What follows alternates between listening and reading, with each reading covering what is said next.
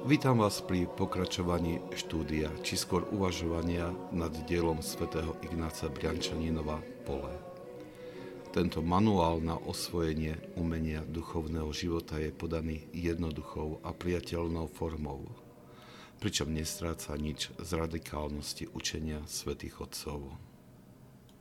Svetý Ignác Briančaninov hovorí Prikladaj pozornosť myšlienkam falošnej pokory – ktorá po každom hriešnom páde ti hovorí, že si natrvalo rozhneval Boha, že Boh odvrátil svoj tvár od teba, že ťa nechal a zabudol na teba.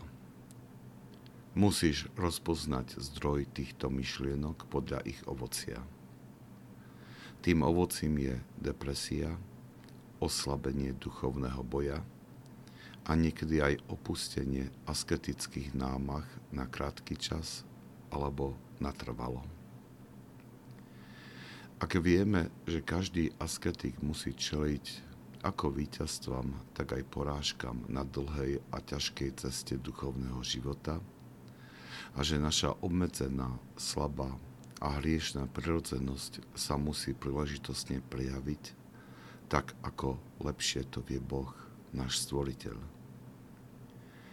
S veľkým milosrdenstvom sa pozerá na pády svojich asketikov a pre odvážnu vytrvalosť a vernosť pripravuje im korunu pravdy, víťazstva a slávy.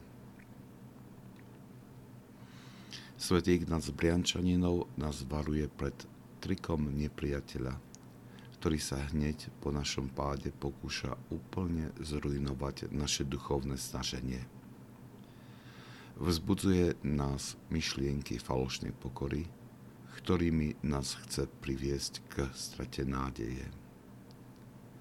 Nie je jednoduché uchrániť sa tomuto triku, zvlášť keď z lásky túžime byť verní Božím slovám. Citlivejšie duše sú zvlášť náchylné podľahnuť tomuto pokušeniu. Ak by sa to aj stalo, Následné efekty by nás mali upozorniť na túto skutočnosť. Znechutenie, depresia, oslabenie alebo opustenie asketických aktivít.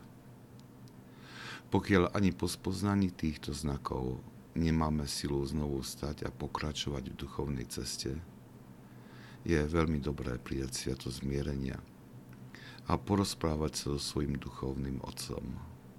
Je veľmi nebezpečné, ostať v tomto stave dlhší čas, pretože to otvára priestor na prejavenie sa mnohých ďalších vášní.